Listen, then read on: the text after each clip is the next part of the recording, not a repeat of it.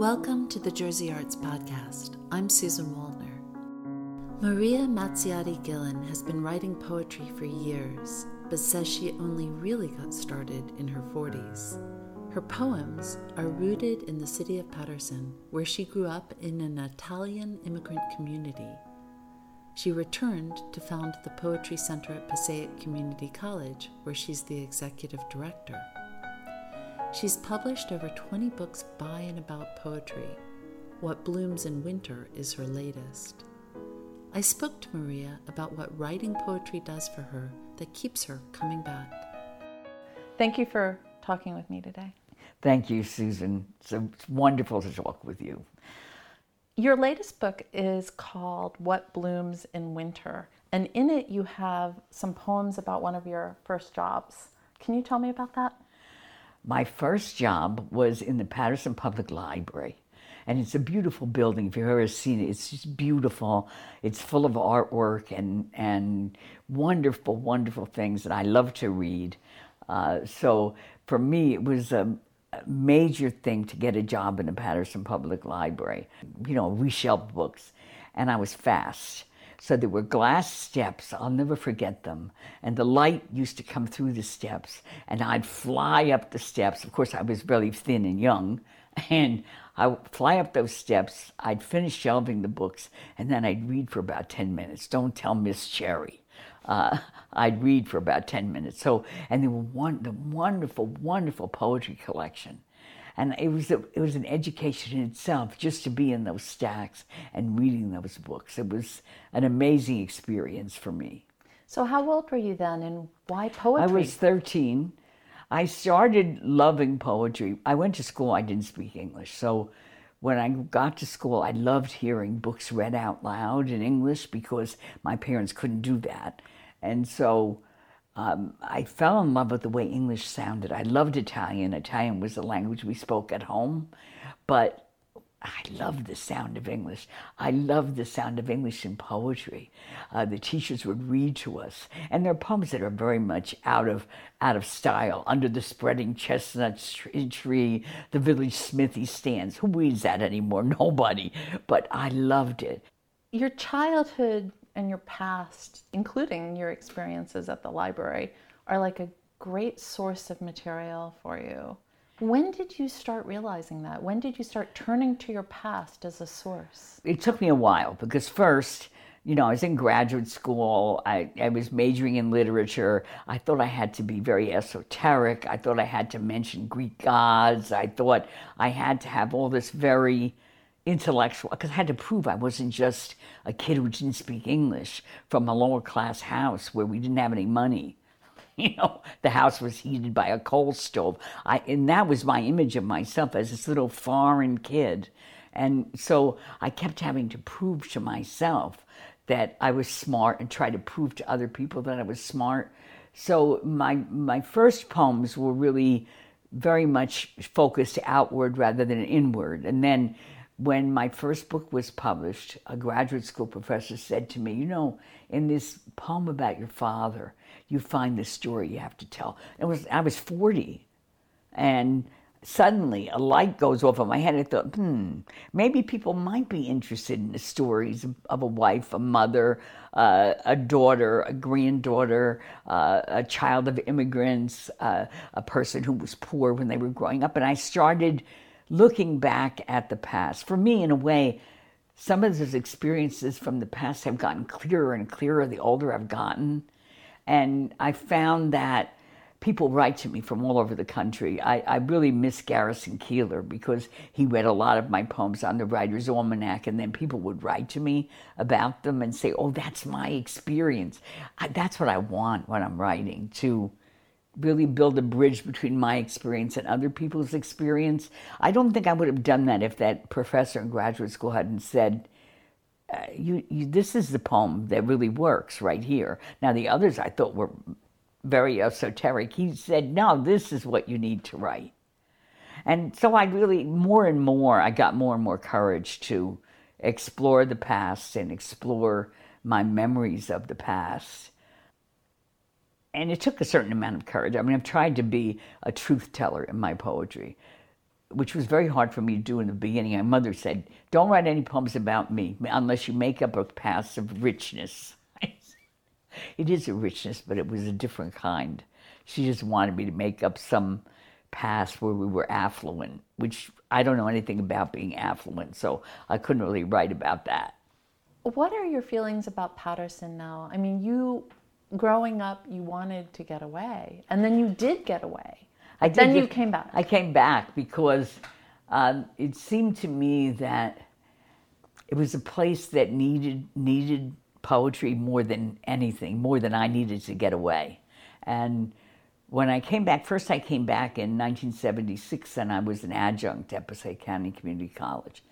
And I taught full time before my children were born, but then, you know, to get back in to teach full time was very hard. So uh, I was an adjunct in all these different schools, and one of the places was Paterson at Passaic County Community College. And when I started the Poetry Center, people said, "Who is going to come to Paterson for poetry? Nobody's, nobody's coming there. They're not going to come there."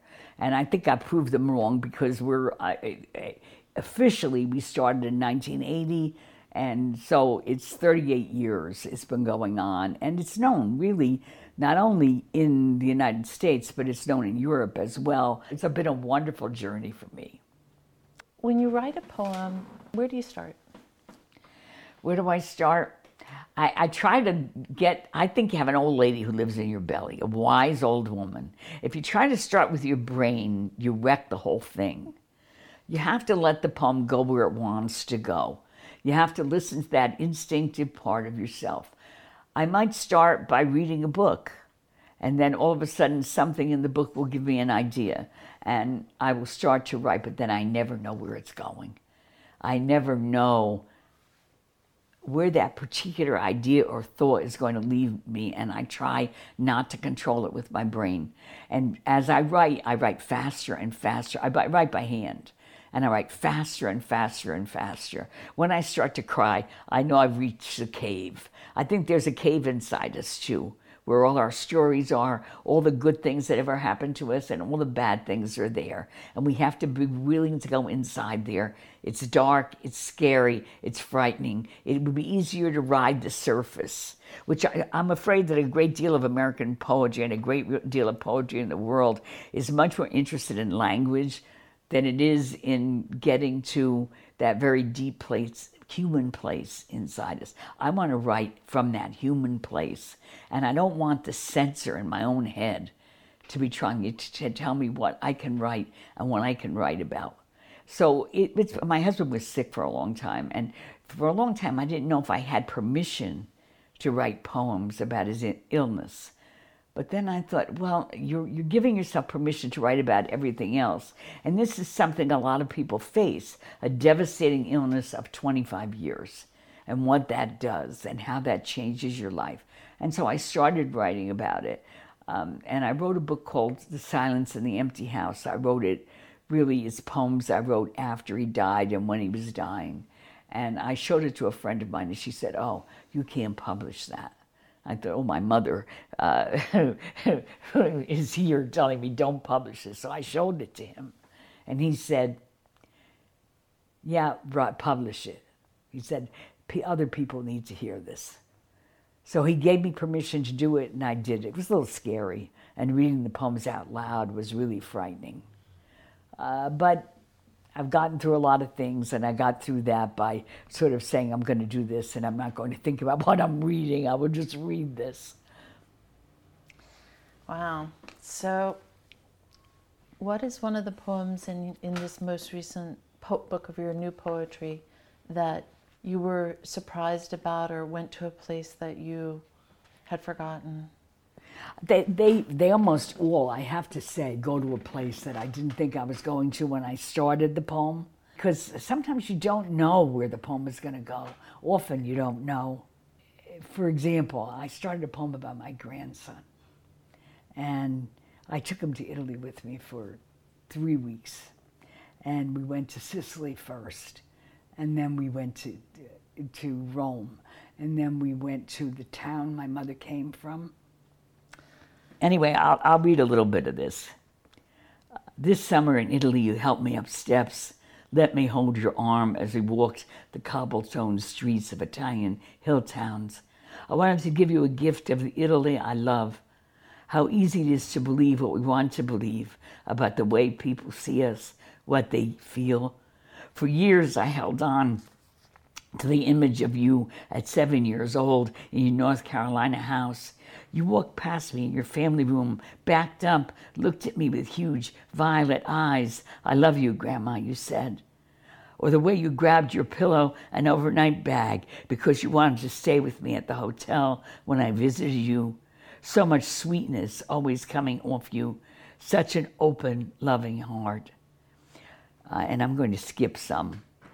Um, I am happy to walk with you to watch you try new foods and, and food in Rome. At my favorite restaurant, we have dinner together and you drink your glass of champagne and mine. Suddenly you turn to me and tell me everything your mother and father say about me, all the things that are wrong about me, all the things that are wrong about me too busy, too loud, too enthusiastic, all the things I should have done. And in the restaurant where I will never be able to go again, I was afraid I wouldn't be able to read it. I start to cry. We leave the restaurant and you take my arm, but my throat clams closed. I can't speak. How foolish I feel for believing you loved me as I was always loved you. Now, each night, I pray for you to do well in your classes, to be happy, to make friends. I love you no less. That whenever I think of you, I am sad for this loss, a cave that opens inside me, too deep and dark ever to fill. Mm. It was a wonderful time, but it was also it was horrible to find out what my son-in-law. I don't think he didn't intend to hurt me. Mm. He just had two glasses of champagne to which he was unaccustomed. And so everything they said came out. It was really, it was a little disconcerting to say the least. What keeps you going back to the page? What keeps you writing poetry? I really can't help it. I have to say, if they say you're waiting for the muse or somebody has a writing block, writer's block, I don't have writer's block. Uh, if I start writing something, I just keep going. And I always write with my students. When my students write, I write. Uh, whether it's a graduate course or whether it's I do these these workshops up in Wanaque, uh, in the Wanaque campus of PCC for mature adults. That means anybody 50 or over.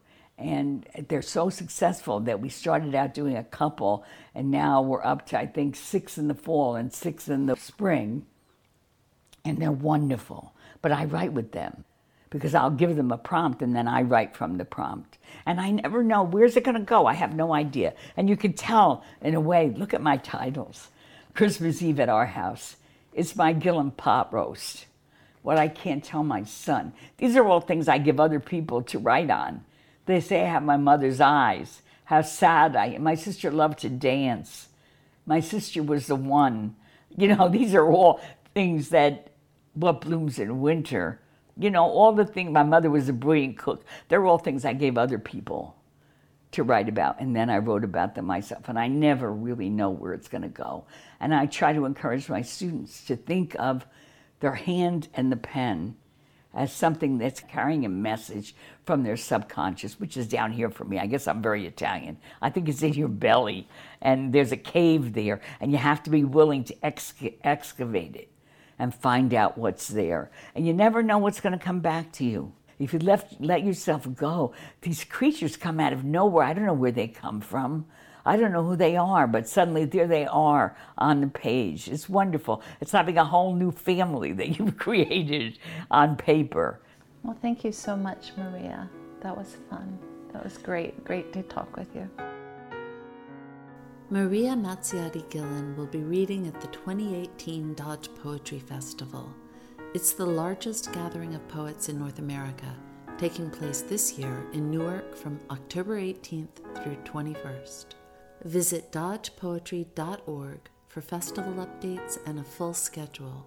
For more about all of the arts, visit jerseyarts.com. I'm Susan Wallner for the Jersey Arts Podcast. Thanks for listening. The Jersey Arts Podcast is made possible by the New Jersey State Council on the Arts. supporting excellence and engagement in the arts since 1966.